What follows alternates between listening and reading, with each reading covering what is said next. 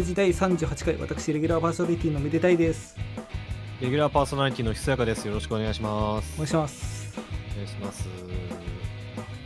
あのこの前映画見に行ってきたんですよああー、はい。でも私って結構なんていうか周期的に映画を見たくなる時があってそれ以外の時全く映画見ないっていうああ、波がある。そうで最後に波来たのがその記録いろいろ漁ってたら2016年でだいぶ前。2014年にオリンピックみたいなもんですよだから だから16年にそれこそ「シン・ゴジラ」とか「君の名」とか見てあでそこの流れでなんかマッドマックスをいろいろめちゃくちゃ見た後あ、はい。あ、2016年確かに映画すごかったよね。そうその2個もだけど、なんか今調べたらズートピアも、この世界の片隅にも。あ、この世界も見た。うん。あの年の有名どころめちゃくちゃ見ててうん。ただ今年のそれこそ数日前に至るまでにカメラを止めるなを見たぐらいはいはい。それ以外一本も見てなかったんですよ。はい。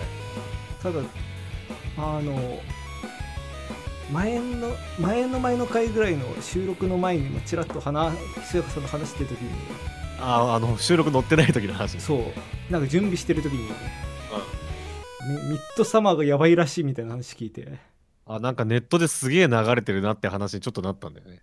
で私ネットでもオタクさらしてるからなんかそういう映画の話してるオタクって基本周りにいないんですはだから知らなくてい。はいはい。でやばいししなんか私の求めてるタイプのやばさだったからは見に行ってきたんですよはいはい。前評判がなんか、そうなんか俺好みのものだったのね。そう なんか例えとしてあれか分かんないけどサブカルクソオタクが好きそうなはい。あ見てきたんだけどあれ？あれ？いやなんか個人的に個人的には良かったんだけどうん。あれをいいという人とは仲良くなれない ああ、なるほど。そうまだ公開中の映画なんでネタバレは避けるんですけどはい。まああらすじとしてはなんかそういうなんか民族学みたいなことをやってる大学生4人組がうん。そういうスウェーデンの本当に田舎の方にあるカルト村みたいなところ行ってそこのなんか儀式を体験するっていううん。あらすじなんですよね多分この辺までは普通にうん公開で出てる情報だと思うんですけどはい。でまあそこでいろんそこでなんかそういうあらすじをこう映画見ながら辿っていってそこでなんか事件が起きてなんかそういうなんかほう前評判としてホラーって聞いてたからそこで怖いことが起きたりとかうん。なんだろうなんか化けて出てくるとかそういうのがあるんじゃないかなと思って見てたんですけどはい。そうじゃなくてうん。なんか本当に儀式を淡々とやっていくだけなのはそうこう儀式があってそこでなんかそれこそググロテスクなとことか性的描写とかもあったりするんだけどあ。うん。それもただただそういうのが行われててうん。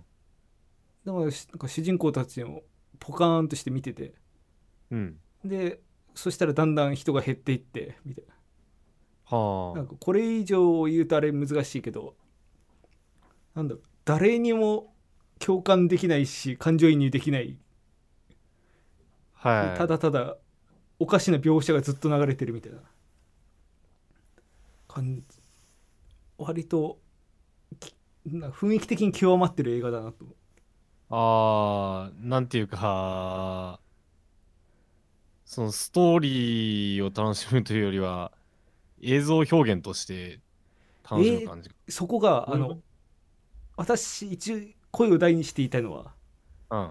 この映画一番すごいとこ映像表現じゃないですよは映像表現もだいぶやばかったんだけどあ。うん。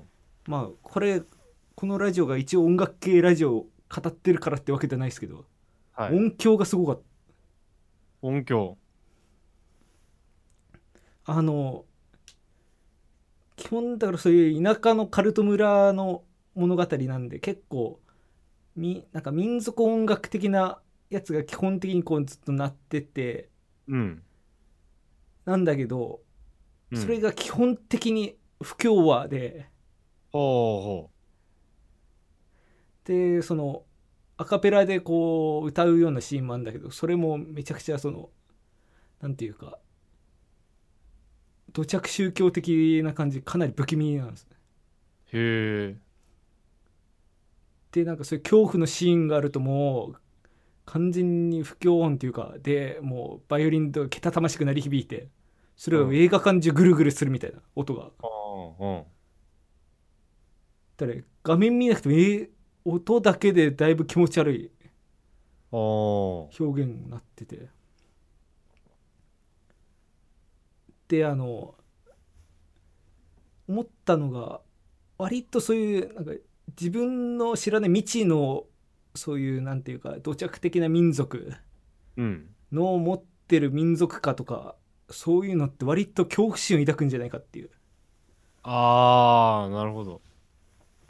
そうまああの国民的超人気ホラーゲームであるところの「サイレンってあるんですけどはい。あれもなんていうかあるじゃないですかああのメインテーマがそのあのおおばさんがおばおばさんというかおばあちゃんが「やーれんあー」みたいな感じでうん、僕は知らない。あの国民的ホラーゲームであるところのサイレンご存知でない？あの、ひすやかさん、実はホラーとグロがダメなんですよ。あーグローともかくホラーダメだとあでもまあまあまあそう割とそのそういうなんていうかおぼおばあちゃんがこう歌ってるような歌に不気味さを感じるみたいなところがてある種テーマみたいな感じであったりうん。あとは普通にその映画とかでもそれこそ八つ墓村とかうん。最近やってるあの犬鳴村とかあー、やってるね。もう割とそういうなんか我々の知らないところにあるある田舎村で起こったなんかみたいな感じだと思うんですけど確かに、わらべ歌的なのって、普通に不気味だもんね。そうだからそういうのが決して日本だけの話でなくてうん。海外でもそういう特に今回アメリカ人がスウェーデンにのそういう田舎村に行ってっていう感じだから、はい。まあ、他国のそういう多分伝統的な曲を多分もじってというかっていう曲だったと思うんだけどうん。そういうのもなんかある種不気味さを感じるんだなと思ってあー。まあちょっと失礼な話ではあるんだけどまあもただミッドサマー映画長かったう、え、どんぐらいあんの？み見に行ったやつが通常版で2時間50分うん。あー、長めだね。でしかもこれでもだいぶそういうやばい表現とかカットされてるやつでへえ。なんかディレクターズカット版っていうのもう3時間半ぐらいあるらしいんですへえ。3時間半あれ見せられたら多分3日ぐらい寝れないわマジで まあ、ひすやかさんそういうのダメなんで見れないんですけど。まあぜひ見に行っていただけると 最近のお前の話をして全部それだぞ。ひすやかさんもぜひで。私が勧めるやつ基本的にひそやかさんやってないからうん 結局すなんか感想を言い合うみたいなことにならずにあよかったらぜひみたいにもう二人で制度でなんか始める動物の森とか。動物森は逆張ってるからやらないお前ポケモンやってんじゃねえかよ。ポケモンはなんか負けたあれは完全にめでたいの死だったあれは 逆張りオタクの死。で動物の森も実況はめちゃくちゃ見てるけどうん。多分買わないですね あと単純に忙しいっていうのもあるしまあね、まあ忙しい人はなかなかできないと思ういや、そうだよね。俺も動物の森やったことなくて。じゃあぜひひそかさんも動物の森やっていただけるとお前がやらなきゃ意味ねえだろ。まあもう、そんなそんな感じではい な感じでもう、まあ、オープニングはここまでにしておいて、あのそそういう区切り方は久しぶりっすねなんか だって関係ないんだもん、この後の話。確かに確かにまあ、あの今回ですね、あのゲストをお呼びします。久しぶりですね、ゲスト会。そうそっかじゃない？だって。いや、3回3回前。まあぼちぼちって感じぼちぼちだよね。そうですね。まあ今回は、なんていうか、そうですね。珍しいんですけど、ひそやかの窮地のフォロワーをおうちょっとお呼びしました。はい。えー、本日のゲスト、この方です。どうも、武藤です。よろしくお願いします。よろしくお願いしよます。ろしくお願いします。あお待たせして申し訳ないです。あ、いえいえ、くあのだらない話10動物の森の動物の森は僕はもう、ヘビープレイヤーなので、あ今回のやつは、まだ買ってないんですよ。まだ買ってない。と、あの、まあでも、本当だ、本当は実は今日、この収録前に買って、まあそれでちょっとだけ進めておいて臨もうかなと思ってたんですけど、うん。あの、ゲーム配信で結構動物の森やってる人の配信は見てて、はいはい。はいはい今作結構すごいですね。あ、そうなのすごいです。なん私かも往年のファンも喜ぶのが結構あるみたいなの聞いたそうですね。あの、動物の森ってこう、まあ、スローライフがこう一つテーマになっているというか、うんまあなんかこう村とか森とか、今回は無人島なんですけど、はい。はいそこでなんかこう虫取ったり、魚取ったりっていうのをこうやっていくんですよ。はい。で、あのーまあ、シリーズに全部、あの、博物館っていうものがあって、はいはい。なんか動物とか取ったやつをそこに寄贈するやつ。そうです、そうです。虫とか魚とか、あとたまに化石とかが見つかるので、そういうのを寄贈して、あの展示してくれる博物館があるんですよ。はい。そこがもう史上最高のクオリティで、へえ。もうあれだけのためにやる価値はあると思いますね。へえ。まあやってない自分が言うのもあれなんですけど。私も実況だけの知識だけどあそこ本当に綺麗っていうかめちゃくちゃ綺麗で。すごいの一言ですねへえ。あ、なるほど。あ、すいません。紹介が遅れました。あの、あ武藤、武藤くんです。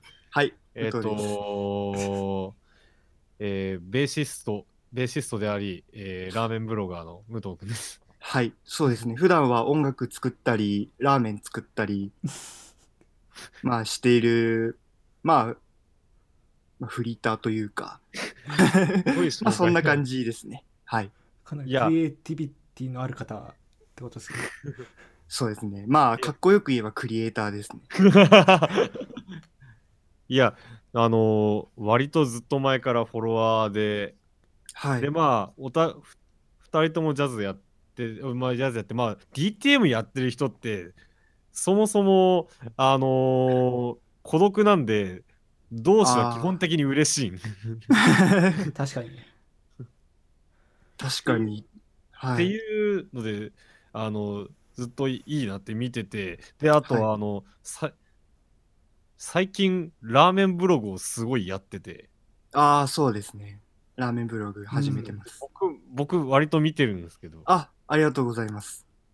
そう、すげえなと思って、麺から作ってるし、そうですねあ作るタイプなんですねラーメンブログってあのーまあ、最初は、こう、作るのと、こう、お店行ってレビューするのと半々ぐらいでできたらいいかなっていうふうに考えてたら、気づいたら作るやつだけになってたみたいな感じなんですけど、でも本当に、あの、小麦粉こねて麺作ったりとか、あと骨煮てスープ作ったりとか、ってことはもうあの製麺機とか買ってるんですか？あ、買ってますね。あの、まあなんか、製麺好きの人だと有名な、あの、小野式製麺機。あ小野式オタクじゃねえか。そう。私もララーメン制作ちょっとかじってるので、ああ、なるほど。はい。そこまでガチではないんで全然あれなんですけど。まあでも、小野式は、あの、もう自作でこれからやるっていうのであれば、もうぜひ、まあ、あの、もう新品は出回ってないんで、あそうなですかなんんかメルカリとかヤフオクとかで探して買うしかないんですけど。あの個人的に見た目だけでいくと宝田式とか好きなんですけどあー、なるほど。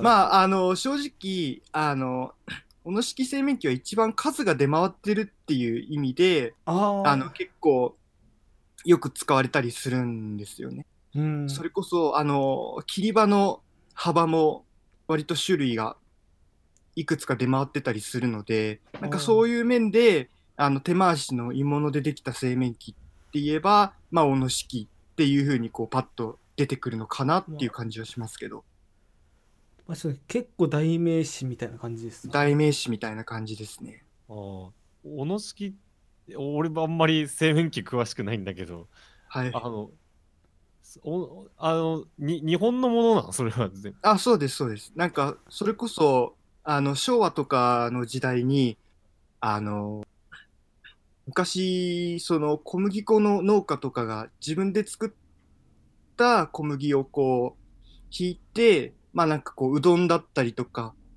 そういうのを作るのに家庭用の製麺機っていうのがちょっとまあ普及してたんですよ。はい。で、あのーまあ別に今はわざわざ自分で作る必要もないし、まあ米も別に高いわけでもないしっていうことで、まああのーしばらくは、まあ、忘れられてたというか、はい。まああのー影を潜めてたんですけど、こう、ラー自作ラーメン好きというか、まあそういう人の目に留まって、ちょっとずつこう、また普及し始めてるっていうような感じですね。は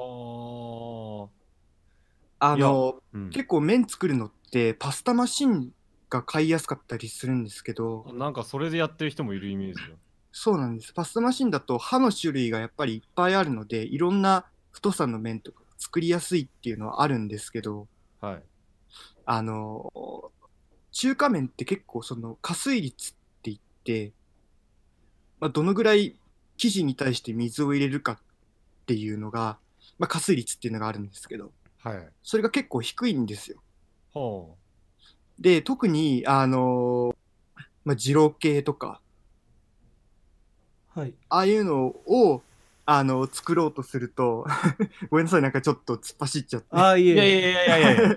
あの、二郎系とかを作ろうとすると、あの、特に加水率が低くて、もうカッサカサのバッキバキみたいな生地が出来上がるんですよ。はい。でそうすると、あの、結構安物のパスタマシンだと、それに耐えられない硬さになっちゃうことが結構あって、はなんかそういう時に、あの、生地をしっかりと、あの、麺体って言って、あの、麺の帯の状態にするのに、あの、小野式製麺機っていうのが、あの、かなり、あの、鋳物でできてるのですごい強いんですよ。あ。はい。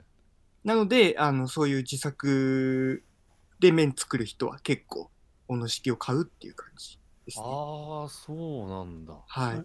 特にその、まあ、二郎系限らず中華麺ってあの複合あ、複合圧煙ですね。圧はい。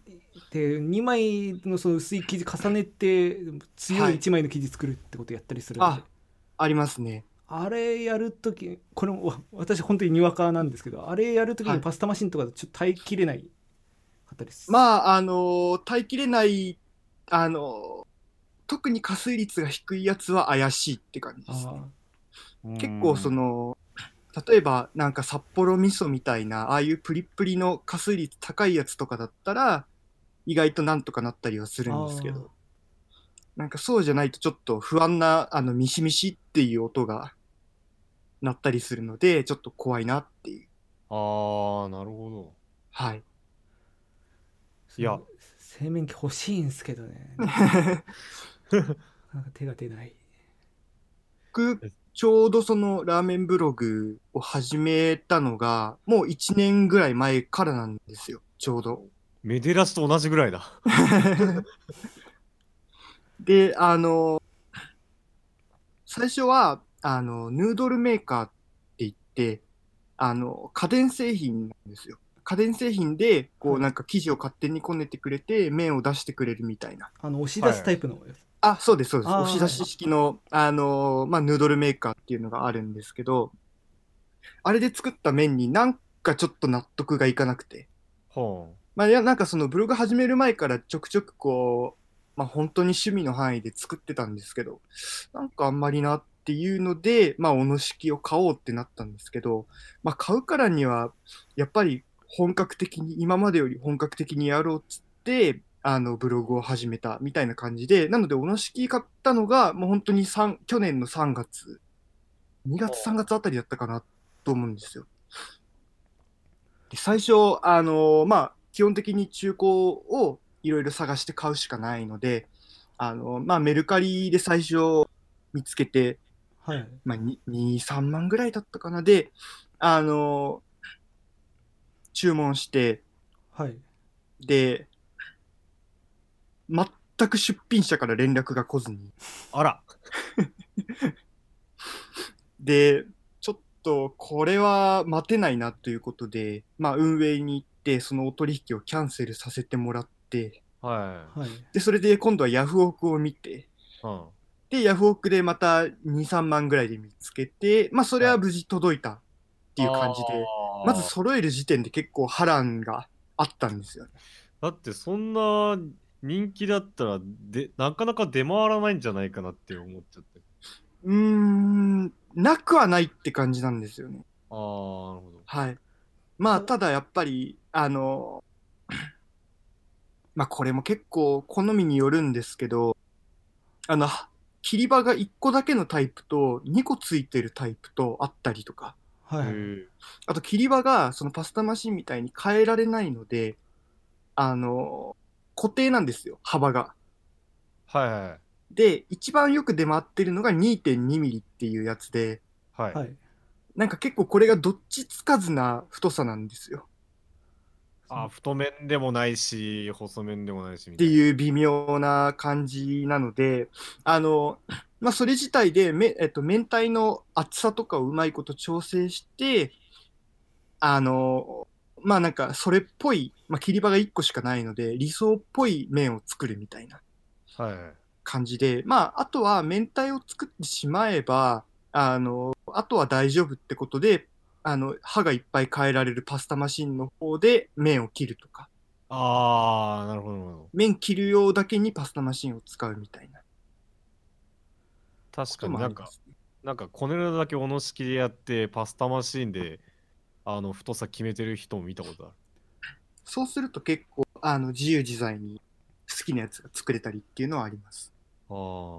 はい僕、僕選手、選手の影響で、俺、まんまとラーメン作る系 YouTuber とか見始めてるたまたまじ今回ゲストで来られるってわけではなかったんですけど本当にたまたま先月ぐらいから私めちゃくちゃラーメン作る YouTuber 見るのにハマってしまってへえ。あのそれで本当にその方も本当に柄から出汁を取ってそれで製麺機ではい麺作って、チャーシューも本当に3日寝かしてみたいなああ、まあうそうですよね。ラーメン作るのって、僕もそのブログに何か 作るために、まあなんとかラーメンを作ろうってなると、大体一番最初から、あの、食べられるまで3日ぐらいかかるんですよ、やっぱり。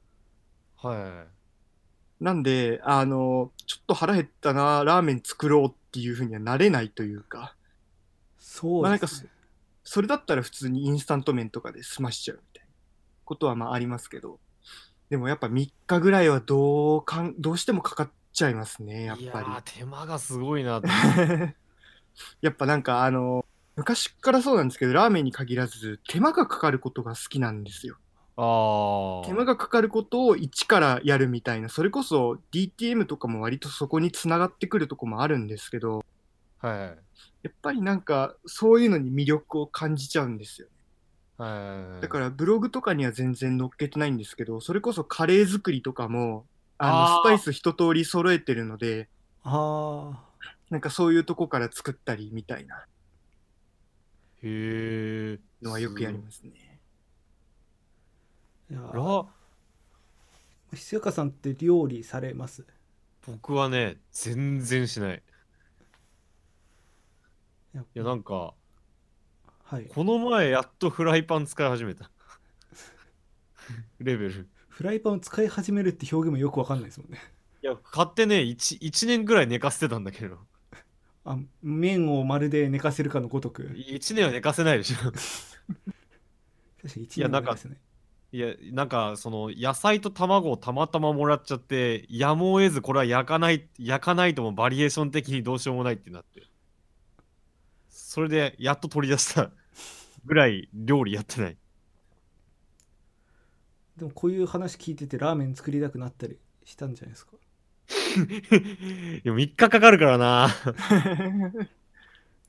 まあ、料理っていう感じではないですよね、ここまで行くと。あラーメ確かに。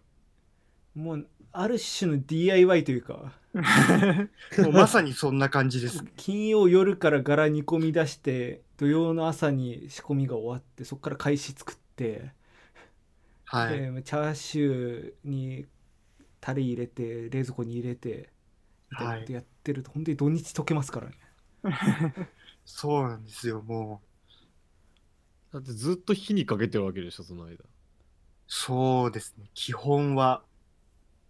まあ、ただ、あの、一応圧力鍋はあるので、あ多少の時短はできるんですけど、い。まあ、そうは言っても多少なので、なんか、選手前にあの腐った肉のパターンとあと真面目に作ったパターンのやつやってたよね。あそうっすね最初そういうなんか右も左も分からず適当にラーメン作ったのがく腐った肉で出汁を取ったパターン。これめちゃくちゃ なんかこれだけ説明すると意味不明だけど。あの確かに。肉干し肉を外で 1, 1ヶ月ぐらい干してその肉でえーその出汁を取って。やったんですけどあれが大失敗で。そっからそうですね。ラーメン作りトラウマというかああ、なんかあれ面白くて、なんか面白半分で、あの、ベランダに干し肉を干してたら、もしかしたら出汁が取れるんじゃないかと思って、出汁を取ってラーメンを作ってみたっていうブログをこいつが書いてて、そこそこ長いブログなんだけど、さあ、お味の方はどうなんでしょうかっつって一行でまずかったですって書いてあった。まあなんか、なんとなく、煮込む前から分かりそうですけど。ただなんか実際煮込んでみたら結構しなんか白目の色なんかパイタン系のスープにああ、な濃い。色になったんですよね。だから最初そもそもなんか干しすぎてなんかかじったりできないからどうにかしてふやかそうと思って茹でたのがきっかけだったんで、ああ、なるほど。でこの白い色が出てるってことはもしかしたら煮込んだらなんかそういう出汁がうまい出汁が出るんじゃないかっていうところでやったんですけど、全然全然でしたただただくっすい白ができてでまあそっから本当にちょうど1年ぐらい経って圧力鍋買ったりしたんで。初めて鶏ちゃんとした鶏ガラで今年入って初めてやったっていう個人的にその初めて作るラーメンとしてはあの味噌ラーメンがすごいおすすめなんですよ。味噌ラーメン？はい。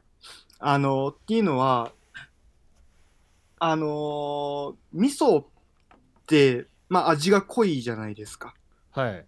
なのでスープちょっとぐらい失敗しても味噌でカバーできるっていう。あー、なるほど。確かにそれであの味ももう最低限の部分が結構保証できたりするんですよ。はいはい。それこそ最初から、あの、なんか薄味の、なんか醤油、あの、白醤油とか使ってみたいなのをやろうとすると、結局、そのスープ取るのがうまくできずにというか、まあ、臭みが残ったり、まあ、なんか変な風味がしたりっていう風なのはあるんですけど、なんで、あの、味の濃い系のラーメンっていうのは結構最初にはおすすめかなと。あとその味噌ラーメンだと麺の加水率が高いので加工もしやすいんですよ。あー。なんかそういう面であのまあ最初に作るというか結構個人的には作りやすいやつかなってまあもちろんこだわり出したらなんか味噌の産地がどうだとかああそういうところになっちゃうんですけどでも本当にシンプルに作るのであればそのぐらいで全然美味しくできるのが味噌ラーメンですね。へー。はい。確かにまだあどうぞ 僕まだあのブログに味噌ラーメン載っけてないんですよね。あ、なんでか。はい。あの、一応、まあ、こんな感じの味噌ラーメンを作りたいっていうのはあるので、まあなんか近いうちにあげるのかなとか、ふんわりは思ってるんですけど、割とオールジャンルやってるイメージだっそうですね。それこそ、あの、まあ基本の醤油ラーメンとかもそうですし、あと塩ラーメンと、えー担々麺と、なんかエビラーメンとかもやったり、あと煮干しか、あの、なぎの煮干しラーメンを目指してちょっとやってみたりとかかなり濃い系の煮干しラーメンああ、そうですね。なぎを作ったやつは結構うまくいったんですよ。うん結構、あれはなかなか自分の中でも満足度は高かった。煮干しラーメンも一回作ったんですけどその鶏ガラのだしではい。追加で煮干し砕いて煮込んでってやったんですけど、煮干しの分量間違えて、もう煮干しのなんかつみれ汁みたいな。巨大なつみれみたいになっちゃって。あれは大失敗だ結構やってんね。結構だ、えー鶏ガラの5キロ分を全部消化したから多分10杯ぐらいあ作ったけどまともにうまいなと思ったら3倍ぐらい。なかなかうまくいかなくて。まあ、煮干しは結構、僕が今まで作って一番めんどくさかったのが煮干しラーメンだったんで、ああ。何よりもめんどくさかったですね、群を抜いて。何がめんどくさい？いや、やっぱりりめんどくさい。煮干しの下処理と、あと何ですかね。まあやっぱり、煮干しラーメンの風味を作るのにどのぐらい煮干しの量入れたらいいかっていうのも試行錯誤でやったりするので、あー、分量が難しい。はい。それこそそのはだしとして取る前にその下処理して水にすなんか本当に3ああ、時間とかさらさないとししてっていう。あ、そうですね。あの、僕の場合は、えーっと、あ、そうですね。水出ししたやつ、最初に、えっと、鶏ガラと、あと、げんこつもちょっと入れて、はいはい。えっと、煮たところに、えー水出しした煮干しと、まあ、その出た出汁を全部バーって入れて、はい。で、あとはひたすら好みの、あの、いい感じになるまで煮込むっていう感じだったんですけど、これが例えば、あの、結構最近流行ってる、あの、セメント系っていうやつがあるんですよ。ペーストみたいなあ、そうです。もう、あの、煮干しの灰色でドロドロみたいな煮干しラーメンあって、あれとかになると、あの、煮込んだ後に煮干し取り出して、なんかフードプロセッサーみたいなのにかけて、粉々にした状態で作るんですよ。はい。なんかそれだともう下処理、あの、後処理とかもかなりめんどくさくなるっていうのもあって、まああとナギはそこまでやってないので、自分はあの作るときはそこ。あと煮干しの下処理って、あの、頭と腹綿を取り除くっていう作業があって。煮干しの。はい。あの、それこそさっき言ったセメント系とかだと、もう全部砕いちゃうんで、ないんでちゃんとこう、旨味をいい感じにっていう風にすると、頭と腹綿が臭みの原因になるので、はい。それを、あの、ちっちゃい煮干し一個一個取り除いていかないといけないんですよ。うわー、めんどくさ。あれがもう本当に、で、僕、煮干しラーメン好きなんですけど、煮干しの匂い苦手なんですよ。はい。なんか、なんとなく、あのーなんか、出し取るとうまいけど、そのものの匂いめっちゃ臭いじゃん、みたいな。っ確かに確かに。確かにていうので、下処理の時はもう、その生の煮干しとずっと向き合ってないといけなかったんでまあ、その苦痛も込みで結構大変だったっていう印象が多分、強いんですよね。はあ。ね確かに煮干しラーメン、割と店でもいい塩梅の見つけるの難しいイメージ。難しいですね。確かにそれこそ昆布とかだともうすもう極端な話まあ煮ておけば出るあー、まあ、まああの、煮込めば、はい。まあ、そっちも多少水出しだったりあと取り出すタイミングとかも重要だと思うんですけど、そうですね。まあ、ただ煮干しに煮干しに比べたらって感じですかねうーん。どうかね。でも正直、はいまあ煮込んじゃえば一緒なんで大体。僕もあの正直言うと別に舌がそこまで超えてるかっていうとあれなのでなんか自分の塩梅でうまいなっていうところみたいなのを探してたらなんかそこまでこだわらなくてもいいんじゃないかなっていうところに最近は落ちつつあるんですよ。あ ただあの、はいやっぱりラーメン作るのもなんかラーメンを食べたいから作ってるわけじゃなくて作りたいから作ってるんですよ。もう作ること自体が趣味としてそうなんですよライフワ。ークなんとしてで、はいもう最終的あの本当に極論を言えば食べなくていいんですよ。あ境地だな 境地だ作るのが好きなので別に食べなくていいんですよね。そうなっちゃったらラーメン屋さんですけどねああもう本当にそうですよね。この前すげえ笑っちゃったがなんか完全に妄想で自分のラーメン屋のメニューだけ作ってたよねああありましたね。あのもし自分で店をオープンしたらあのちゃんと店内のオペレーションも考えてこのメニューだったらいけるだろうっていうのも なんかそういうシミュレーション好きなんですよやっぱり。僕の考えた最強オーダーみたいな感じじゃなくてもう完全にそういう経営面まで考慮してああ、経営面まで考えて、もう潰れないように。まあなんか一番の理想としては、あの、まあなんかラーメン店をもしオープンさせたとしても、はい自分がこう表に立ってこう接客して作ってっていうよりかは、なんかそこまで行ったらもうオーナーとして割り切っていたいんですよ。なんかメニュー考えてなんかこうちょっと月1ぐらいで顔を出し、顔を出すようなオーナーになりたいというか、はい。なんかたまにいますよね、バイト先でなんか突然顔出すオーナーなんかああいう感じでちょっと店の偵察して、なんかバイトの人に頑張れよみたいな言って、はい。ぐらいになりたいんですよね。なんか、店持つとしたらって感じですけど。シムシティ感覚だな そうですね、まさに。えそっちの人はそもそもラーメン作りからこう成り上がってた人じゃなくて多分別な畑からこう経営した人じゃないですか まあ大体そうですよね。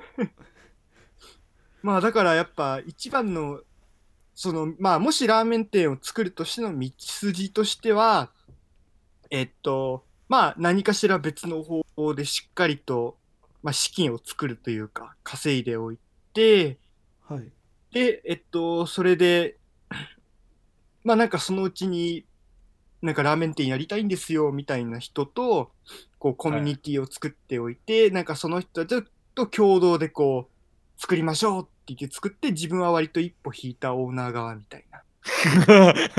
なんかそういうのだったら、なんか割と現実味あるかな、ちょっとは考えてたんですけど。ラーメン店やりたい人にそうしそうの人おらんよ でもあいやの、なんかまあ極論という、はい。極論っていうか、接客したくないじゃないですか。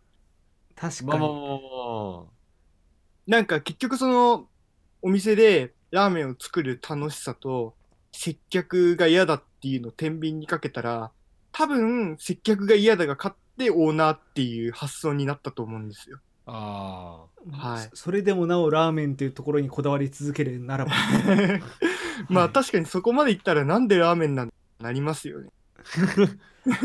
でまあそういうなんかこういう場所でもいいからこうラーメン社会に貢献していきたいっていうのは多分まあやっぱりラーメンずっと食べて好きなんで多少あるとは思いますねやっぱり。立地どこが熱いかなああ、立地、まあでもやっぱ、今そこまで物件が、結構、あの、最近にできたとこも、たまたま物件が空いたからそこに店を出したみたいなはい。ことが結構多いんですよ。ああの、ホンダっていう、はい。あの、ラーメン屋さんがあって、あの、東十条っていう場所にお店があるんですよ。あはい。で、これ都はい内に、はい、都内住んでた人ならなんとなくわかると思うんですけど、超アクセス悪いとこなんですよ。まあもう北区も北区ですはい。なかなか行かないじゃないですか、用事が。東十条に用事があるんだとかないじゃないですか。ひ北区ってだけで説明つくのすごいね。行きづらさ。で、あの、そこのお店もたまたま東十条に物件が空いたからってことでそこに出店したんですけど、はい、はいなんか今やもうわざわざそこを食べるために全国から人が来たり。感じになってるんですよね。まあだから立地も重要だと思うんですけど、なんかそういうのってちょっと憧れます。立地に関係なく食べたいからちょっと遠出してきたみたいな。確かに、もう、野猿とかひばりが丘とか最たるもんだよねもう、あんなとこ用事ないじゃないですか。ないい ちょっとあそこに住んでる方は申し訳ないです。やいやいや、確かにそう。ごめんなさい、ごめんなさい。逆にもうそのラーメン自体が観光スポットになってるってことですもんそうなんかそこまであ行くとそういう感じですよね。確かに、それちょっと熱いかも。確かにねいやー、なるほど、なるほど。ラーメンの話で、割と、あの、4分の1か3分の1かなと思ったけど、まあまあいけてる。どうしたんです？一応これ音楽系ラジオって名乗ってるんで音楽流してまあすね。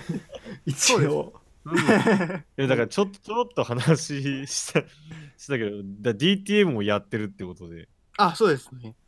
あのー 僕、まあ、それこそやっぱり一人で一から作るの、高校の時は、あの、バンドを組んで、はい。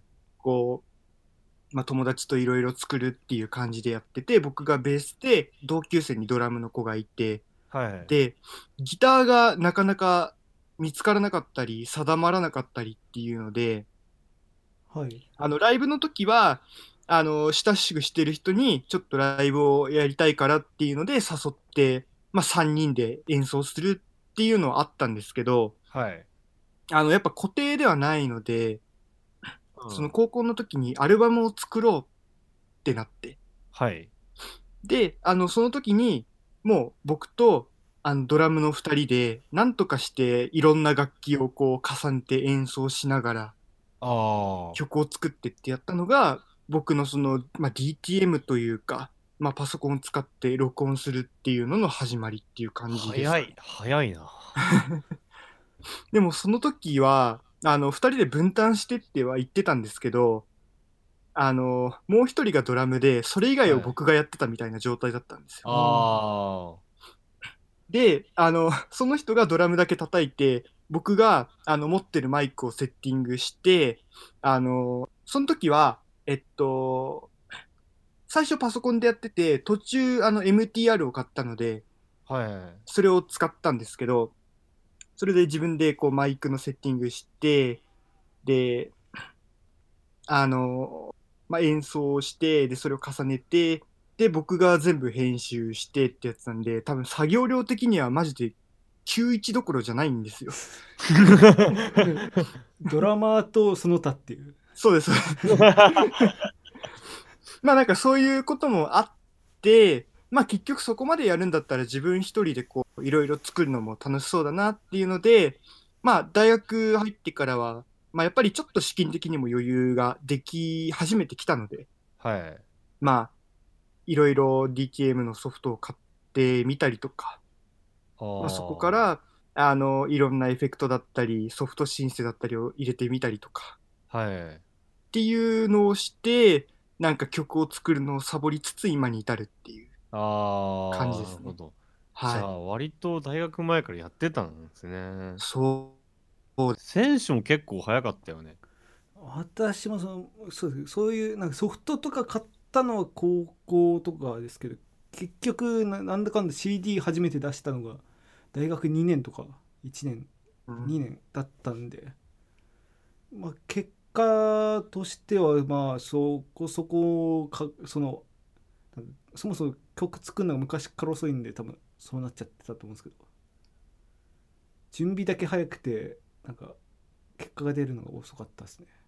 ああいやで、それで言うと、僕がすごい遅くて、ええ社会人になってから、あ、そうなんですね。あの、へえまあ、ちょっと、なんか、多重録音みたいなことは、はい。なんか、や、ちょっとやったりもしたんだけど、結局、キュー、あの、自分の Mac とCubase を初めて持ったのが、社会人1年目の夏ええで、マジでそこからなの。すごいですね。そこから。ええいや、っていうのも、これも話したかな、ラジオで。いや、だから、その、社会人になって、まあ、僕は、その、まあ、大学でオケとジャズをやってて、はい。で、あのーで、まあ、だ、社会人になって、でもうどうも転勤族になってしまいましたと。ああ、はい。で、もうこれもう、なんかこう、人とやる音楽ってもうしんどいだろうなと。まあ確かに。まあ、いろいろし、そう、いろいろ疲れたのもあったし、まあ、単純に距離があるから、もうバンドとかは組めないだろうなっていうのがあって、はい。で、ただ、じゃあ、でも音楽はやっぱりやりたいから、一人で音楽をやる術を身につけようと思って、はい。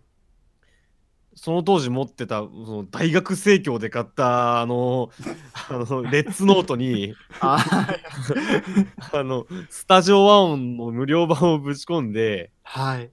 初めてドラムを打ち込んでみたりとか、ちょっとやって、あ、もう今もうこんなんしか打てないけど、もう、これ、頑張ってこれ続けようと思って、はい。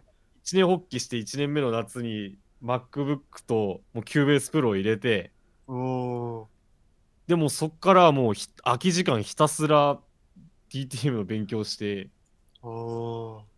でもう金つぎ込んでややった結果、割と DTM はやってるんだけど、普通にバンドも呼ばれるから、ただ倍忙しくなっただけだった。そうそう毎週末のごとく東京来てますもんねそう。あ、確かに来てるイメージあります。いや、本当にね、こう、DTM で時間は取られる、東京には行くでもうもう倍忙しくなってるだけだ。まあ、会社でもありますからねそので,、まあ、できないというか人に少ない仕事が行くんじゃなくてできる人が全部かもっていくというか全部割り振られちゃうみたいないや、いや、そう、なんか DTM できるようになって、なんか編曲能力とか、なんか耳コピ能力ついたおかげで、今まで俺に降りかかってこなかった仕事がいっぱい降りかかるよね。やれ、譜面かけとか選曲してくれとか。まあ資本主義ですからね資本主義だよね、本当にね。まあ、スキルが上がった証拠っていうことですよね。いや、まあもう、まあなんで DTM 歴は今、3年目くらい？ああ、なるほど。た多分、まそのやってる実時間として私より相当長いと思いますよもはやいやいやいやいや。いいや、多分自分もそうですね。始めたのは5とかだとは思うんですけど、なんか結局サボってみたいな時期がすごい長いので、いや、でも確かに曲作りしんどい。本当にしんどいですよね。本当にしんどい。しんどいしんどいあんなに孤独と向き合う作業ないですもん。ない。なコスパ最悪だよね。いや、本当そうですよ。あんななんか3、4分とかのためにかける労力が半端ないですからね。そうそはい。う。なんか なんでこんなことやってんだよっていう。そう思っちゃう。でもまあそれはある意味ラーメンも一緒じゃないですかその何まあなんか何日もかけて仕込んでできたラーメン食べるのなんか10分もかからない。まあ、そうなんですけど、なんか気持ちの入れ方がちょっと違うんですよね。おなんなんだろう、ちょっと不思議なんですけど、なんか、ああ、でもあれはあるかもしれないです。なんか曲は、まあ一応なんとなくこんな感じのにするって決めはするじゃないですか、作る前にも。はいただ、そこからの、なんかこう、まあ自分がこう、細かいとこまで決めなかったせいっていうのはあるんですけど、はい。作りつつの変更というか、試行錯誤がやたら多いんですよ。あ曲作りをあ確かにラーメンの場合だったら、まあなんか、それこそ放り込んじゃえば大体 OK なので、時間はかかるけれど、確かに。っていうので、多変な分そ食こら辺材を急にの入れるとかないですもんね。ないですもんね。そう。なのでそこの違いかな。あとはやっぱり僕の場合はそのなんか打ち込みというよりもその楽器を使ってまあ卓録っていうんですかね。はいはいはい。なんかそっち側の比重がちょっと大きいので、なんか楽器をこういちいち繋いだり外したりとか、あー。なんかそういうののあの物理的な手間というか、なんかそういうのがすごいやっぱストレスにかん、なんかストレスというか、まあちょっと障壁に感じちゃう部分はあるような気がしますね。確かにあとなんか白紙に戻せるっていうのも良くない？そうですね。僕も一回、そのジャズ犬のコンサートでアレンジを作るってなった時に、はい9割完成したのに白紙にして1から作ったとかあったんで、あなんか、そこを、もしできなかったらそのまま突っ走っちゃおうなんですけど、あはい。なんか変にそこでこだわりが出ちゃうんですよね、やっぱり。うんうんうん。いやいやー。しかも DTM の音を良くする作業ってなんかーはい。やっててたまに虚しくなる時がある。途方もないですよね。なんかこんだけ頑張ってもなんか普通の人聞いたら全部同じなんじゃないかって結果的に今ソロで聴いてるから違い分かるだけで。他のメロディーとか重ねたら完全に埋もれるような細かいところの修正とか。そう。まあ結果的に聞く人が聞けばわかるからなんかたまにやってよかったなってなるんだけどやってる途中がマジでしんどくてしんどいですね。うんなんかその、これでいいのっていう状態がずっと続くみたいな。うんなんかこう、うーんっていうような、いいと言えばいいけど、もうちょっと改善できそうみたいなのがずっと続く感じですから。うんあれはちょっと、きついですよきつね。いきついでも僕最近やっとなんかそのその時間は絶対あるんだけどはあのあの逆のパターンあるじゃんこここいいってやつを一生聞いちゃう部い。分ああ、いや、これもあるあるですね。あれ最近増えた いや最近は本当にほん最近は本当になんか完成した曲完成した曲をずっと聴いてその日の自由時間潰れる人が出るようになっちゃって。あまあ自分で作る曲って自分のそういうなんていうか思考に刺さる曲ですからね。そう。理想を具現化したものですもんね、まさに。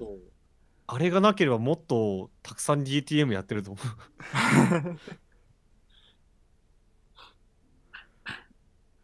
つい最近、その、まあ、卓録がメインっていうこともあって、はい。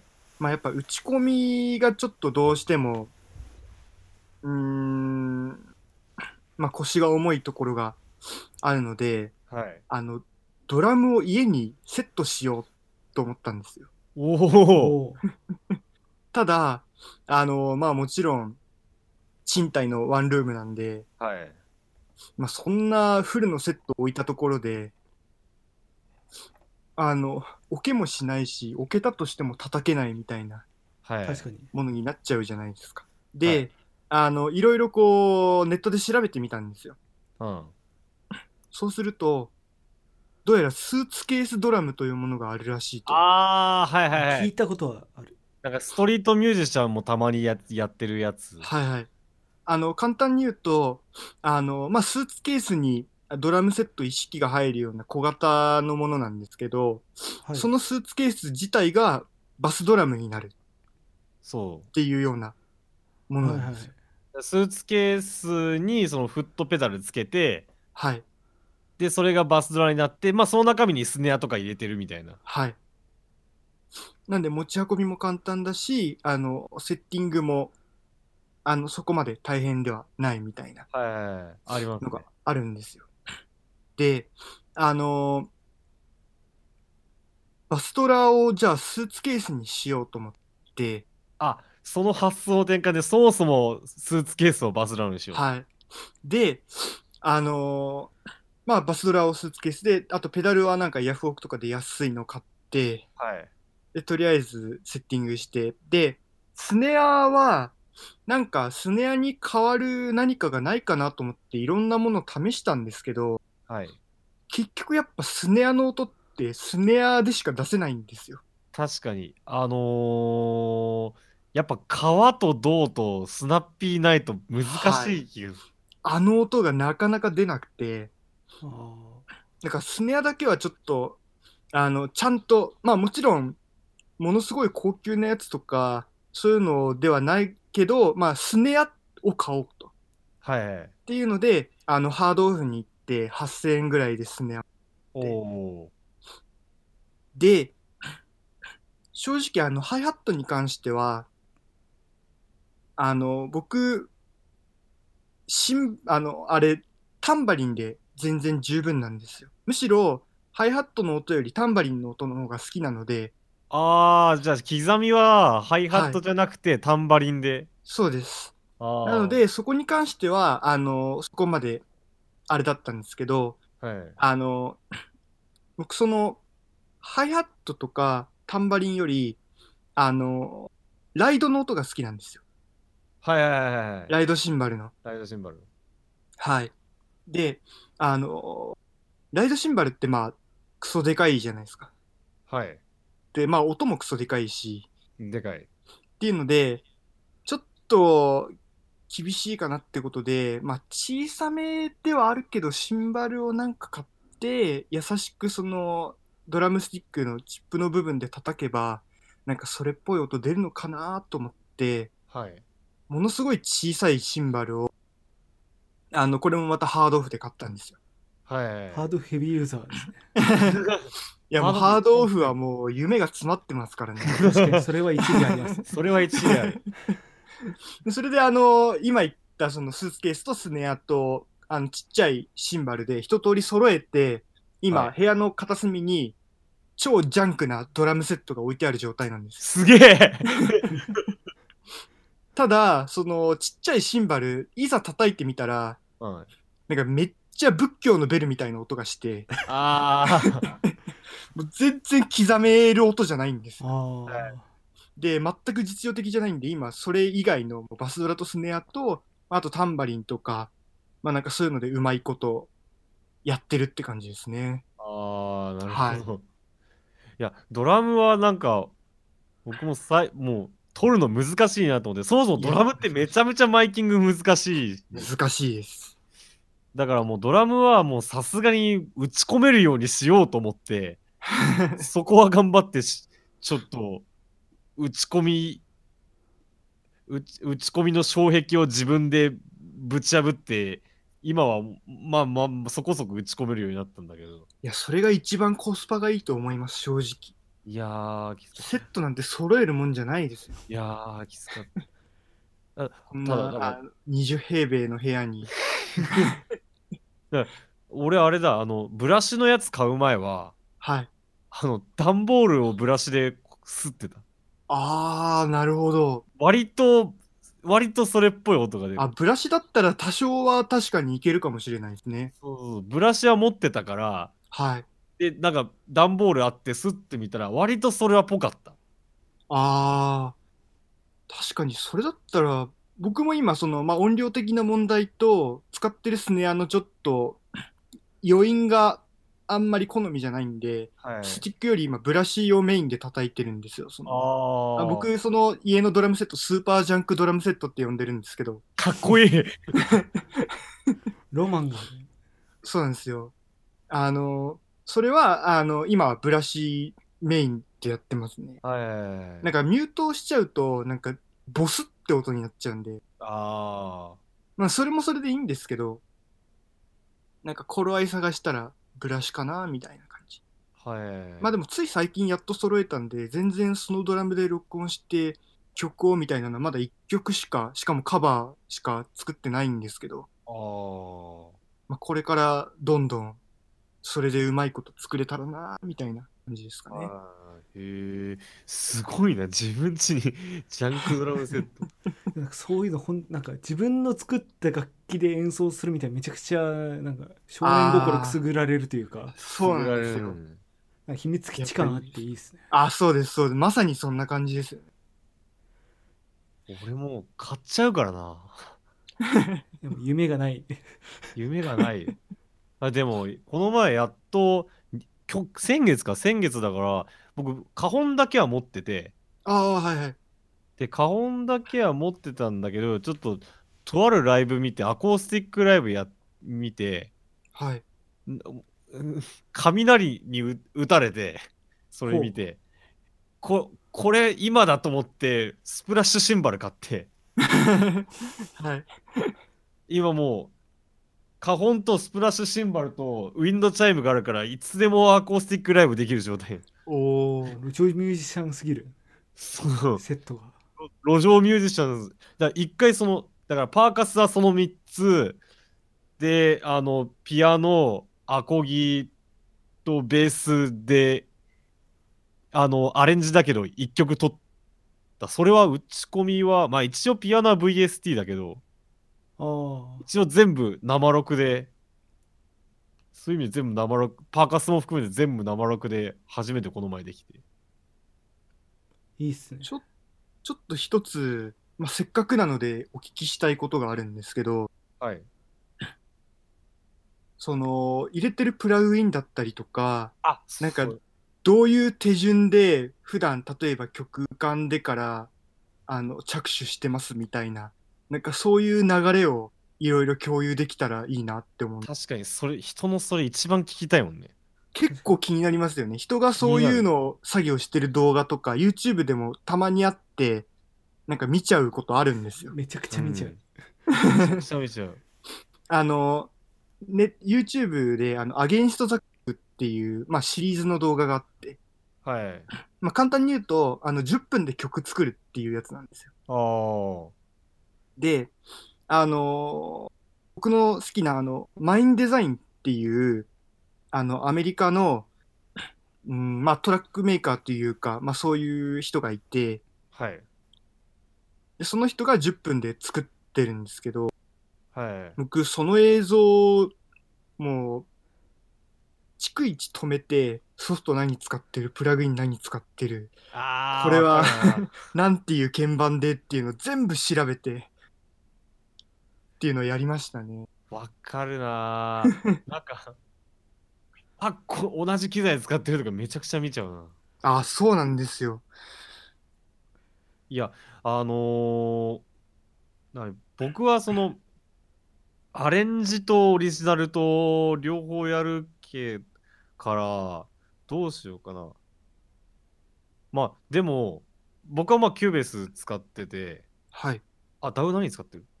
僕はライブですね。あー、あー Ableton Live か。はい。一応、 Pro Tools も入ってるんですけど、え？僕、 DAW 2台持ちなんですよ。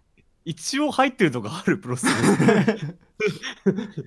でも、あのライブをメインで使ってます。あー。ライブ派もいるよな。で僕は Cubase で、はい。僕も一応 DTM やる人の中では、はい。生録を多めにやるタイプだと思う。おー。なんで、えっと、まずどれからやるかな。多分、リズムからやるときとコードからやるときと両方あるかもしれない。おー。だリズムやるときは、はいドラム打っドラム打って、はい。ベースを弾いて、はい。ベース弾いて、で、コードは僕ピアノが苦手なんで、あー、はい。だいたいピアノが最後で、あー、なるほど。だから先にやるとしたらギター、はい。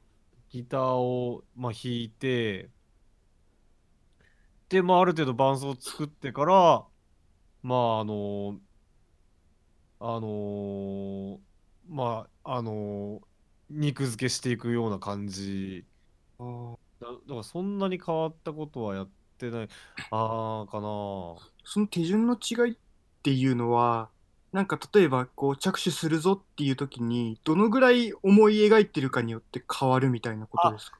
えーっと、僕は着手するのめちゃくちゃ遅くて、あーえーっ結と構形がかなり決まってからっていうことですか？割と頭の中で出来上がってからやることが多い。ああ、なるほど。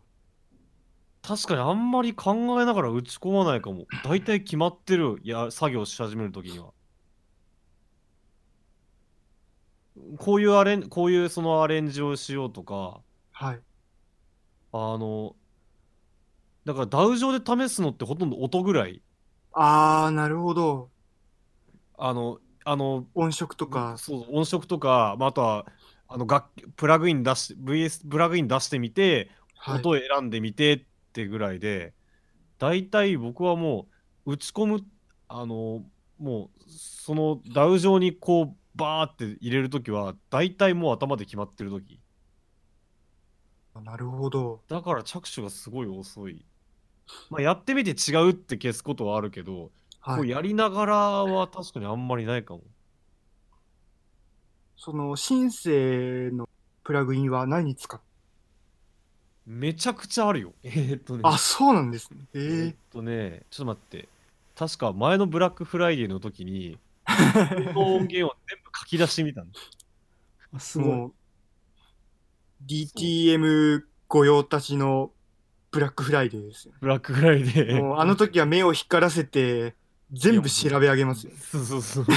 めちゃくちゃ調べる。でそこで買ったと思ったらその直後にサイバーマンデーで少しまたそうそうそうそうそうそう。出てくるっていうもうウェーブスとかすぐ安くなるから。ああ。ウェブスなんかもう常にセールやってますからね。そう常にセールやってるからもう29ドルぐらいじゃ買わないんだよね。29度でさらにもう一個ついてくるとかじゃないとそうそうそうそうそう。えーっとね、いや、いや、死ぬほどあるな。えーっと、まずコンプリートの無印は持ってるし、ああ、なるほど。だからよく使うやつだけ抜き出すと、はい。ドラムはもう基本はアディクティブドラムスで全部やってて、はい。あと何よく使うかなでもアディクティブドラムスをめちゃくちゃ使って、あとはまちまちかも音源系は、あの、オケ音源でビエナをのスペシャルエディションを使ってるのと、はい。えーっと、あ、最近 UVI の、あの、エスニック音源を買ったんで、民族楽器は全部そこから持ってるのと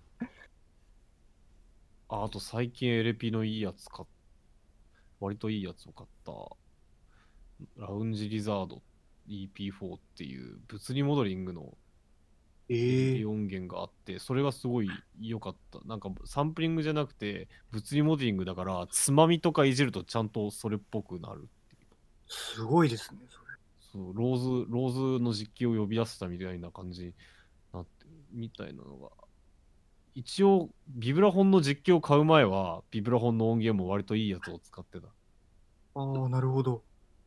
で、あまり、で、それが生楽器系で、はい。シンセも一応持ってて、はい。主要なところだと、安いやつだと、エ Xpand と2、Xpand 2と Hybrid 3はよく使ってて、はい。えーっと、 Komplete に入ってる Massive をたまに使ってんのと、 Nexus 3っていう有名なやつを、ああ、はい。あれも買っ、 Nexus 2をもともと持ってたのを、はい。今年の正月に3にして、はい。シンセで使うのはその4つぐらいかな。めちゃくちゃ持ってますね。いやいや、全然これで、まあまあ、大体これが主力。いや、めちゃくちゃ持ってる。正直。でもこれでも、そのなんだ、あの、めっちゃ負荷がやばいやつは入れてない、意図的に入れてないから、本当は、は。本当はトリリアンとか入れたい。あー なるほど。確かに重いやつとか結構ありますからね。そう。だから、ドラムを BFD じゃなくてアディアディクにしてるし。って感じかな。で、シンセは本当は、だから、だからその打ち込み系バリバリやるんだったら、多分もっと持ってる人もいると思うけど、僕はなんか、生音系に入れる感じなんで、まあ、そこまで入れてないって感じ。じゃあ、その代わり生音系はカバーできる？今聞いた感じ、生音系の音源は結構揃えてるって感じですもんね。そう。多分、シンセ系やるんだったら、多分、セラムは入れた方がいいと思うし、その辺はあまりカバーして Massive と Nexus 2と Hybrid と Xpand で全部やってる。なるほど。って感じっすかね。エフェクトかな僕がどちらかっていうと、録音するから。あー、エフェクトはウェーブスですか？ウェーブスが基本、昔はウェーブスしか持ってなかったけど、結構買い足しちゃったな。あ、そうなんです。ウェーブスのプラチナを僕は持ってて、えー、プラチナ？プラチナ、はい。あれ、プラチナってどの段階でした？ゴールドの次。あー、はい。今考えればホライズンにしとけばよかったと思って。今、ホライズンでも3万いくらじゃん。あ、そうなんです。4万、いや、セール時4万しなかった。えー、プラチナも当時2万いくらで買ったんだけどなと思って。だから僕が持ってるウェーブスは、はい。プラチナと SSL シリーズと、あー、SSL 定番です。SSL シリーズはマジでいい。これ と、えっと、CLA のコンプ、あー、はいはい。えっと、センター、はい。ボーカルライダー。あー、ボーカルライダー、はい。そう、この辺が主力で、あとアビーロードリバーブ、はい。アビーロアビーロードプレート、僕も買いました、アビーローアビーロードプレート、そう、めちゃくちゃいいんだけど、超重たいね。そうなんですよね。そう、そなんかあれをリバーブだっつって、う。あのそう各トラックにかけようもんなら動かないです。そうそう、動かない。1個しか入れらんない。そうなんです。そう。そう。と、一応 API2500 と、あとす、面白そうだからサブマリン分かった。え、それどんなやつですか？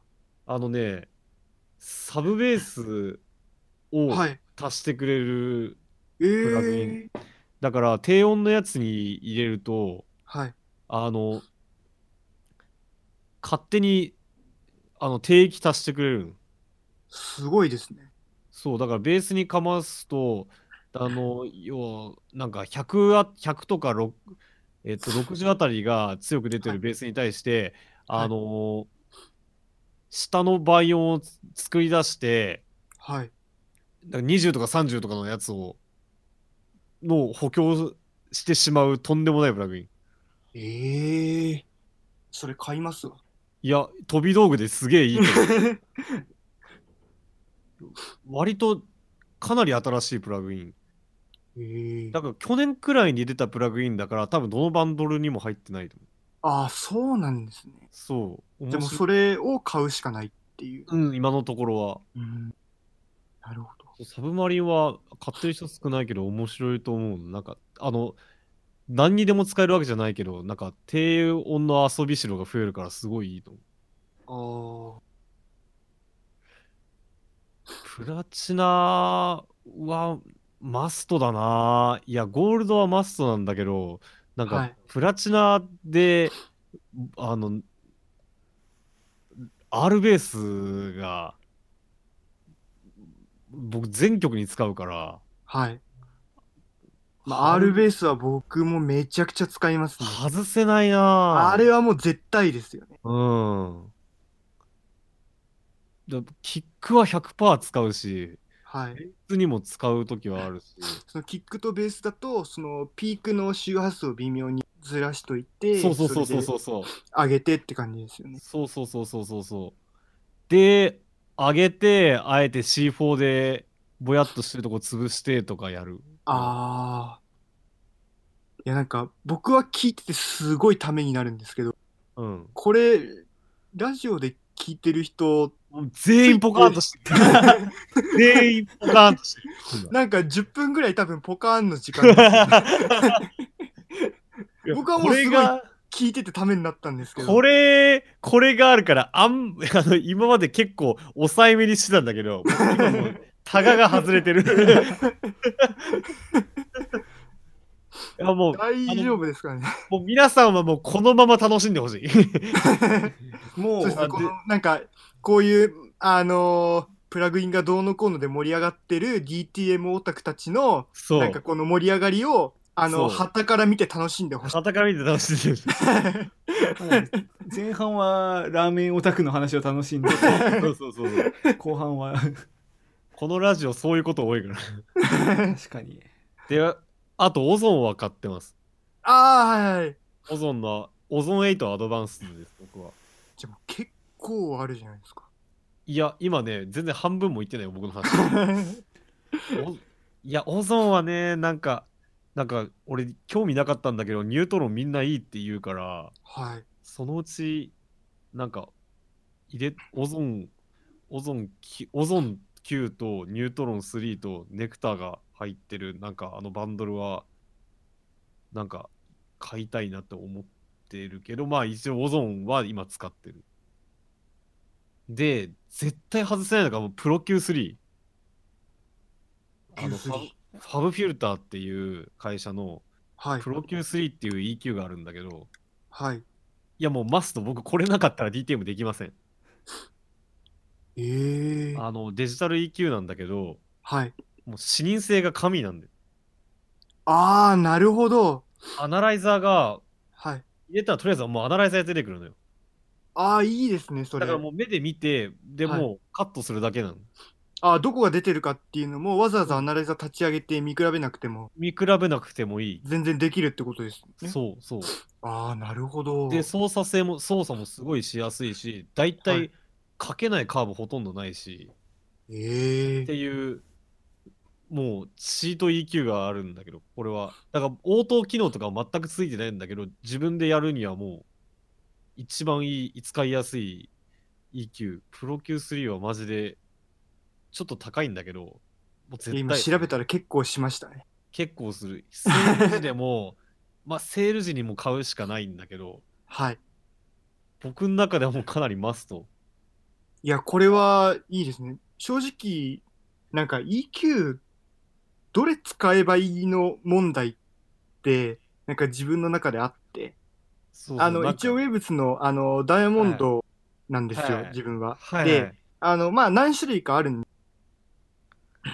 で、あの、まあ、あの、SSL, SSL も持ってるので、そっち側で、まあ、軽い、まあ、EQ というか、まあ、3バンドの感じでできたりっていうのもあるんですけど、はい。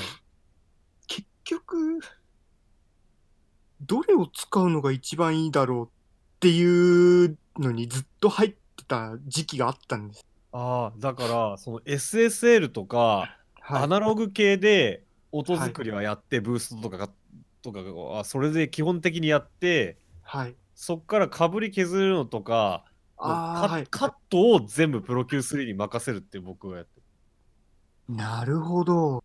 調整別トラックとの調整を全部プロ Q3 に任せる。なぜかっていうとプロ Q3 はマスキング機能もついてて複数立ち上げると、あの他のやつのアナライザーも見れるから。ええそう。やば。そうやばいんだよ。でマスタリングにも使えるし。はい。もうそうですよね。はい。でなんならダイナミック EQ もついてるし。ええでなで僕はその、まあ、プロ Q3 って去年くらいに去年か一昨年ぐらいに3になってプロ Q2 の時代にはい。僕はなんかスタジオレコーディングを何回かした時に、はいどのエンジニアさんもプロ Q2 使っててええ EQ 全部これにやっててあのスタンダードなんです。そう卓のやつ以外パソコンの中でやる要は調整的な EQ 全部プロ Q でやっててはい。あこれはもう EQ 入れるとしたらこれなんだなと思ってなるほど。だからウェーブスで言うとあのルネサンス EQ 9のかかり方で、はい。あの9点の操作性みたいな感じ。ああ、なるほど。ルネサンス EQ はもう結構、あの、もう実直というか、シンプルに、シンプルなかかり。はい。まあデ、まあ、デジタルというか、なんていうか、まあなんか本当に、かけた通りにっていう感じですね。そう。なるほど。でもなんかちょっと画面古いやつだとすごい見づらいし。それで、で、これはマジで見やすいし、はい。使い方も簡単だし、これはもうみんな入れた方がいいと思う。高いけど。って感じですかね。プロ Q3 はマジで絶対入れた方がいいとこれ、この内容あと2人回したら永遠に終わらないですよ。こ確かにじゃあもうあとさらっといいくけど、まああとはあの僕はまあアン、アンプシミュは AmpliTube とはい。あの Kuassa っていうメーカーのところを使ってます。もうこれはもうこの話はもう放送後にしよう。そうですね。これは盛り上がりますね。うん、そうもうアン趣味は盛り上がる。でもまだあるよ。全然まだある。いもっといっぱいあるよ。なんかフリーフリーのコンプで OTT の話もあるし、メトリック AB の話もしたいし、エコーボーイの話もしたいし、まあ、また次第2回として別別日にゲストで来てもらって う ちで話すの一番いいんじゃないですか。いやもう、もう僕ここまでしときます、とりあえず。もう、とりあえずウェーブスと、あの、オゾンとプロ級はもう全部に使ってる。僕は。はい、って感じですかね。いや、超ためになる話でした。いやー、逆に僕はし知りたい、そっちの手の内を。私手の内ほぼゼロなんで飛ばしてもらってもいいんですけど 僕もなんか今紹介したボリュームに比べたら全然あっさりしてる感じですよ。本当にさらっとだと、えーっと、僕基本的にその、まあ生音を取るのがメインなので、はいはいあの、使うとしても、そのシンセの音源と、まああとアンシミュと、まあ、あとはエフェクトぐらいなんですよ。はい。で、えっと、シンセは僕、その、ヴィンテージアナログシンセがめちゃくちゃ好きなので、ああの、アーツリアのー。、あー、はいはいはいはい。あの、V コレクションっていう、まあ、シリーズが、今多分7ってると思うんですけど、僕5の時に買って、あの、お金が。ないのでアップグレードしないんですよ。はい。多分今7セールやってるかな。やってますね。あの、安かったと思います。あ、あれ持ってんだ。はい。あれあれやっぱいい？あれはもうアナログ申請とか、あのそういうヴィンテージというか、まあ昔の、要は実機のそういう音源が欲しいっていう人にとっては、まあかなり使いやすいと思いますね。はあの僕、あの、プロフェットっていうアナログ申請がありまして、あ。はいはいはい。僕アナログ申請好きなんで多分、この話したら本当に終わんなくなっちゃうんですけど、まあ簡単に言うと、その、まあ80年代頭からこう、すごい人気を博してきたアナログシンセがあって、はい。その音がすごい好きなんですよ。なもうムーブと双璧をなすようなやつよ。そうですね。あの、で、そのプロフェットでいろいろ音を作ったり、もちろんプリセットもかなり充実してるんですけど、こはいうパラメータ自分でいじって作ってみたりみたいな。はい。まあ、やっぱりなんかそういうふうないじって作るの好きなんですよね。あで、あのーまあ、ソフト申請は大体ここら辺があれば、あの、ウーリッツァーとかも入ってるんで、あ。はい。僕は大体もうこれでこと足りるかなっていう感じですね今のところは。なるほどでえっと、アンシミュは、えっと、バイアスアンプっていう、はい、バイアス。はい。はいはい。あれを入れてまして、あのーまあ、単純にお手頃だったからっていうのももちろんあるんですけど、あのエフェクトは、僕はあの、自分のが、ギターは自分のがあるので、ああ。はアンプにさえかけられればいいんですよ。いはいはい。あの、アンプのシミュレーターさえあれば。はい。あうんのアンプでと通った音感が出てれば僕はいいので、はい。それで、あの、まあ、安いし、これにしようみたいな感じで、そこまで深いあれはないんです。ただ、カスタマイズはめちゃくちゃできるので、なんかバイアスってすげえ評判いいし、なんなら回路からかけるって聞いた。あの、アンプの真空管からカスタマイズできます。すげえな。なんか、このアンプの真空管をこれに変えてみるとか。いやー、もう、それはもう何が変わるのか全然理解ができる。一応なんか聞いた感じ、あ、違うかなっていうのがふんわりわかる程度ではあるんですけあど、ーなんかそこから着実にちょっとこう自分の理想に近づけられたりみたいなはことはできます。い。へーあと、は、普通にウェーブスはバンドルでダイヤモンドと SSA と、あと単体でいくつか買ったやつでアビーロードのプレートリバーブとかはっていうぐらいで、もう本当にこのぐらいです。い。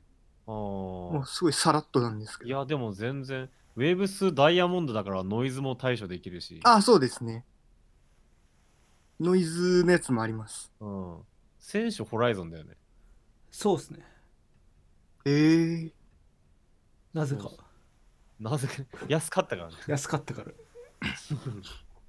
だから、ウェーブスに関しては俺より持ってるっていう。持ってるけど多分持て余してる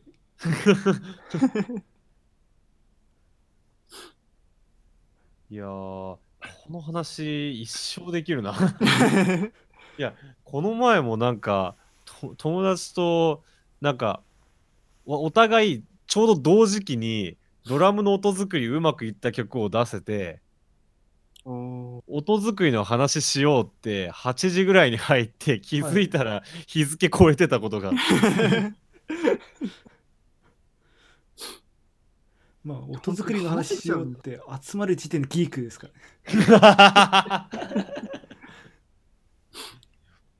オタクなんだよな。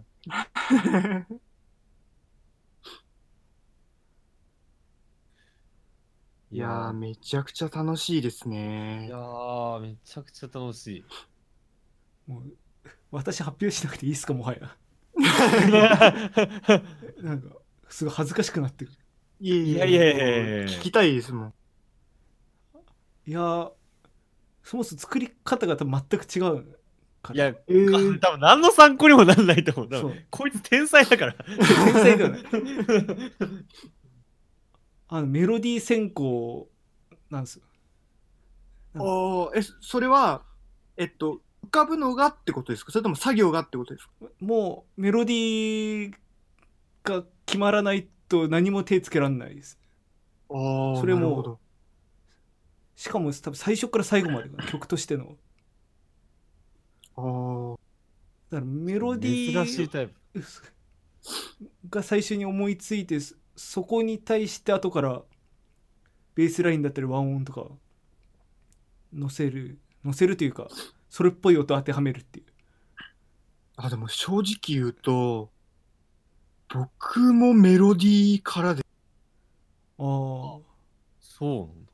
なんか、あの、僕、好きな曲のタイプが、なんかメロディーがめちゃくちゃシンプルで聴かせる感じなのに、コードが奇抜みたいな。ああなんかそういうのが好きなんですよ。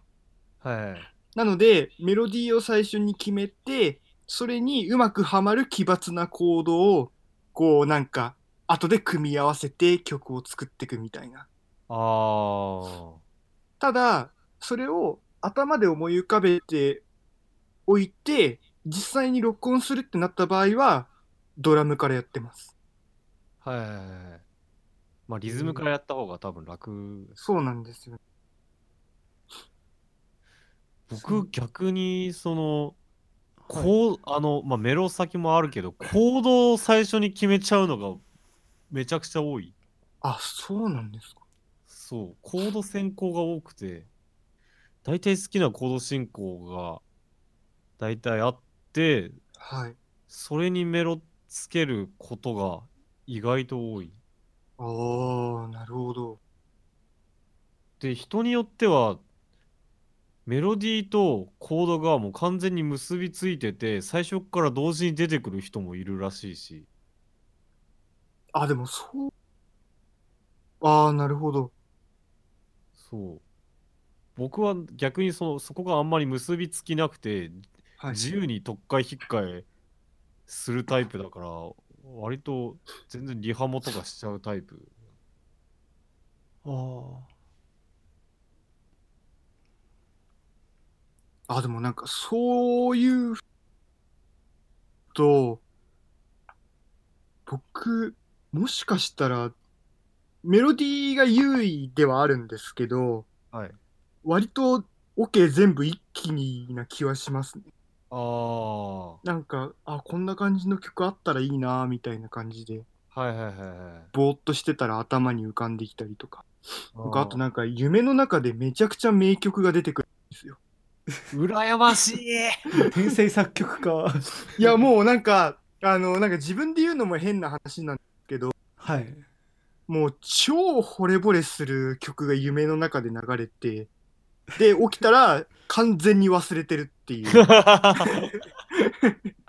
たまにそういうことはありますね、まあ、ゆ寝てる時っていうよりも昔そのピザ配達のバイトしてた頃にはい。その原付乗ってる間にめちゃくちゃいいメロディーを思い浮かんで、はいあ。これめちゃくちゃいい曲できるやんと思ってバイト終わる頃には完全に忘れてるっていうああ、あ そうなんですね。確かにそういうのありますね携帯とかで一応メロ、最低限メロディーとかだったら、あの、ボイスレコーダーとかをすぐ起動して、あの、例えば、電車待ってる時とかに、こっそりと小声で近づけて、鼻歌歌いながら。あ俺最近やるようになったようやくあ、そうなんです。いやそれのおかげそれやんなかったせいで失われたメロディーが今まで無数にあって。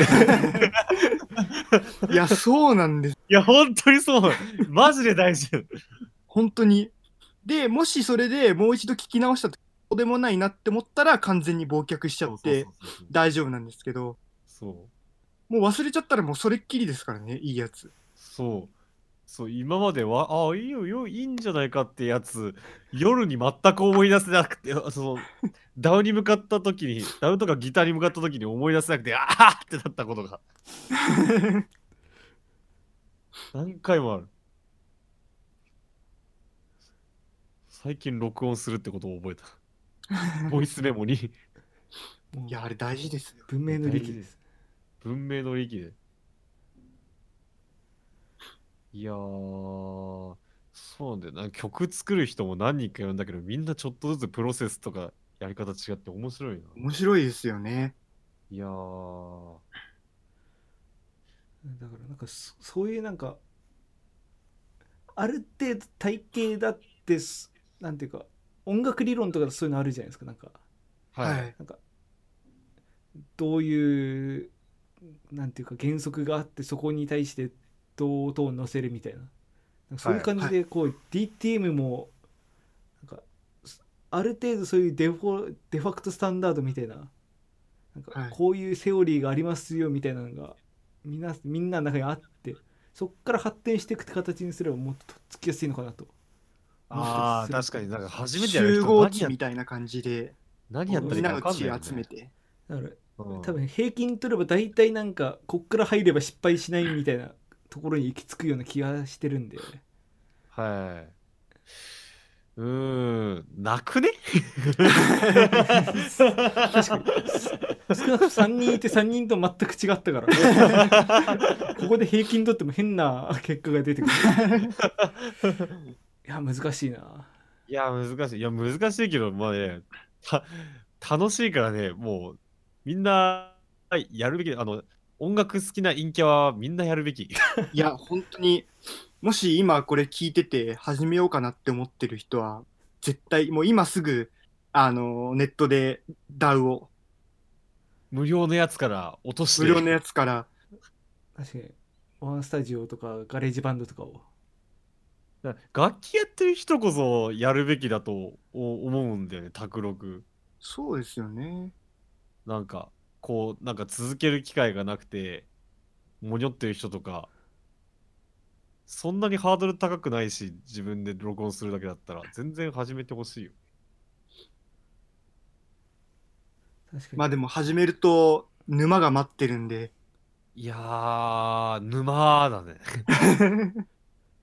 底なしの多分総総額100万は普通にいってるんじゃないですか。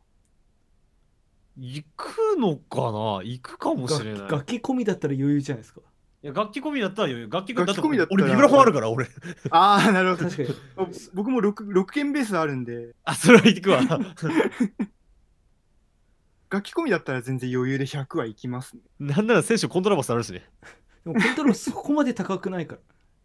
あああただか蓄積されたメンテナンス代とか数えるともうやばそうだ数えないけど確かに確かにまあもう、まさに沼ですよ。いやもう沼だねうんまあまあ、まとめるわけじゃないですけどラーメン作りもそうじゃないですか最初はなんか粉買ってきてああ、気楽に始めてたのに。それをちょっとこだわろうと思うとデカめの鍋買って それでいいみりん買ってみたいになっててああ、ありますね。僕今家に醤油7種類ある。うわ自分も3種類ぐらい今ある。ある。塩も多分4種類ぐらいあります。すげえ。そ多分そうなった。DTM も最初はそういうなんか無料の D ダウとかあとはい。 MIDI の打ち込みとかから始めてたところがだんだん有料のものに買って VST も揃えて。そのバンドルを買ってではい。インターフェースもこだわってああ、でやっていつの間にかもう取り返しのつかないところまで来てしまうっていう。でも確かに趣味ってそういうもんだし。ねキャンプだとか 釣りとか。確かに金かかんない趣味の方が少ない。金かかんない趣味の方が少ない。うん。しょうがない。だって趣味ってそういうもんだから。金のこと気にしてたら音楽なんか作れないってことです。作れないですよ。もうねあのーもう沼に金はばらまいてなんぼだから確かに沼をどんどん育てていくつもりで育てていくつもりでやってもらいたいですね。まあもうそんな感じでキリがないんでもう一回やめます。もうもう一回もう収録切ってもうこの後残りのエフェクトの話をしよ 確かに、えー今でもう1時間40分ぐらい喋ってう。割とね長い回だよこれは。いやすごい盛り上がってますね。いや楽しかったですいや楽しかったかえーこのラジオの感想は、えー、ツイッターのハッシュタグメデラシでぜひつぶやいてください。えーメデがひらがな、ラジオがカタカナです。はい、また、えーメールでもご意見、ご感想等を募集しております。メールアドレスはめでたいアットマークメール .lprz.xyz です。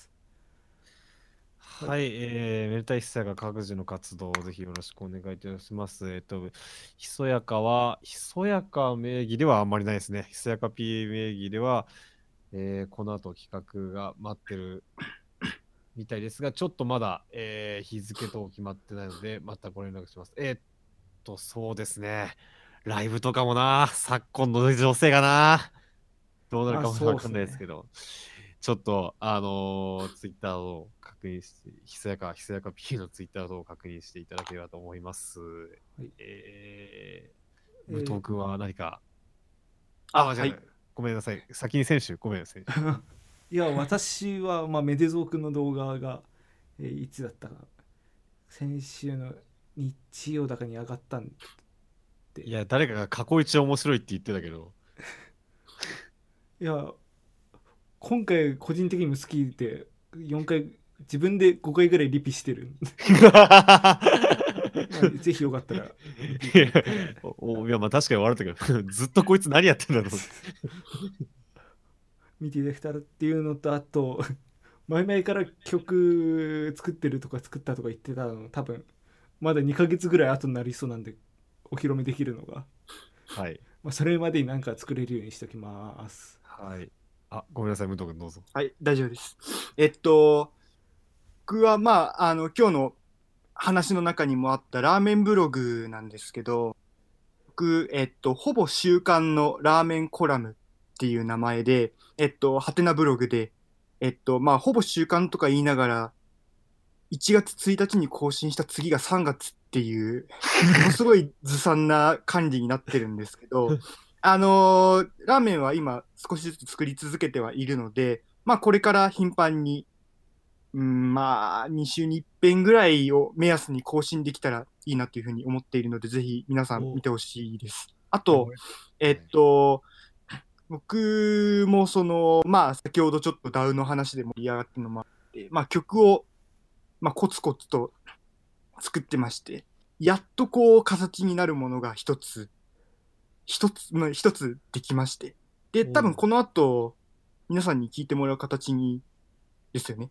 そうですね。なると最後にちょっと、はい なると思うんですが、えっと、これはだいぶ前に撮ったやつなので、ドラムは打ち込みなんですけども、まあそれ以外はもう基本的に自分で各楽器演奏して、まあ重ねているので、まあメロディーは綺麗なんだけど、行動進行がなんかすごいムズムズするみたいな、なんかそういうのを楽しんでもらえたらすごい嬉しいです。で、いや、なんか、ちるくてすごい良かった。あ、本当ですか？う。んありがとうございます。で、あの、まあ、無糖名義か、まあ、もしくは、武藤ってあの、おじいちゃんの名前なんですよ。あ、そう。はい。だから僕、武藤か、えー武藤美濃か、武藤美之助か、どれかじいちゃんの名前のうまい具合をとって音楽活動をちょっとずつしていこうかなと思っているところで、で、まあ、あの、少しずつ録音はしているので、うん、年内を目標に、まあ何か、あの、作品がきっと発表できるかなと。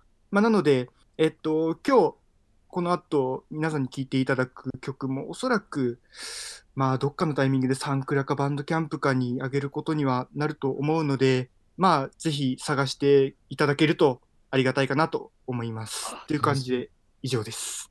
楽しみです。もう本当に、ひ人がネットで音楽上げる行為、本当に好きなんで、本当に楽しみにしています。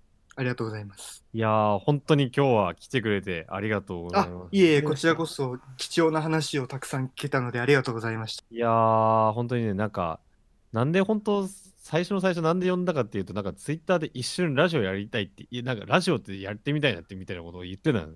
ああ、そうですね。そう、でもこのラジオはね、もうこの通り、あのー何の後ろ盾もない、何の儲けもない、非営利でやってますんで、NPO 法人 NPO 法人なんで、我々。